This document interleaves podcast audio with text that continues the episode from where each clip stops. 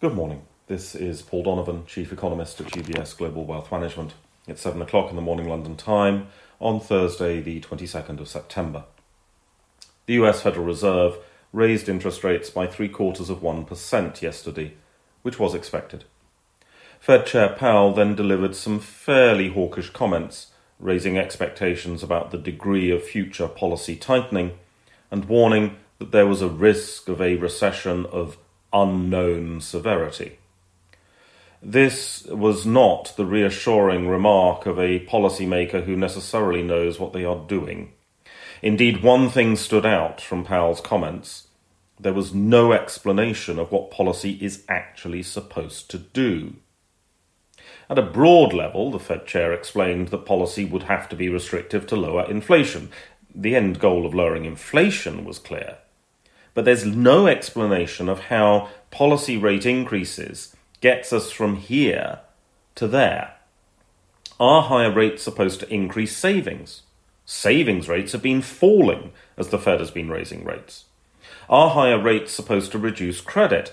Consumers have been borrowing more as the Fed has been raising rates. Are higher rates supposed to increase unemployment and lower wage growth? Wage growth isn't behind this inflation. Real wages are catastrophically negative in their growth, nearly the worst in history. Are higher rates going to persuade Russian President Putin to retreat from Ukraine? Will higher rates improve the Indian monsoon season or lead to a bumper winter harvest in California? Will higher rates miraculously transform the composition of the fictional owner's equivalent rent? None of this seems likely. The risk is, therefore, that the Fed chair is living in a Pavlovian dystopia. Every time inflation numbers come out, rates will go up, and policy is being driven by instinct rather than an understanding of what can be achieved with policy. Policy by instinct rather than economic rationality must mean that the risks of a slump are increasing. And now, we have the Bank of England and the Swiss National Bank rate decisions. The Bank of England, at least, is more likely to offer a solid explanation in economic terms of the consequences of their actions. The UK had moved towards a slump scenario with the threat of higher energy prices.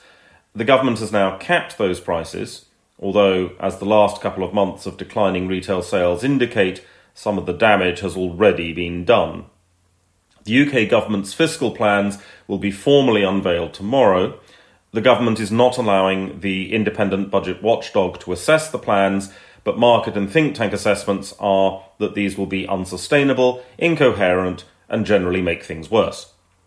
The Bank of England will now have to directly fight fiscal policy as well as managing the post pandemic environment and dealing with wartime commodity prices.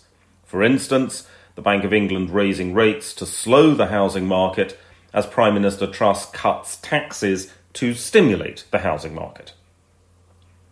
The Swiss National Bank is expected to raise rates to match the recent ECB 0.75% move. After the shock of moving on its own, the general expectation of the market seems to be that the Swiss National Bank will now revert to a follow my leader approach to monetary policy. The Bank of Japan joined the range of central bank actions by doing nothing. The Bank of Japan is supremely competent at doing nothing, having had a lot of practice at this. The question is whether Bank of Japan Governor Kuroda will now give some insight into the bank's thinking on future policy. Of course, with the internationally defined core inflation rate of 0.7% in Japan, the Bank of Japan is in a very different position from many other central banks even the Swiss National Bank. That's all for today. Have a good day.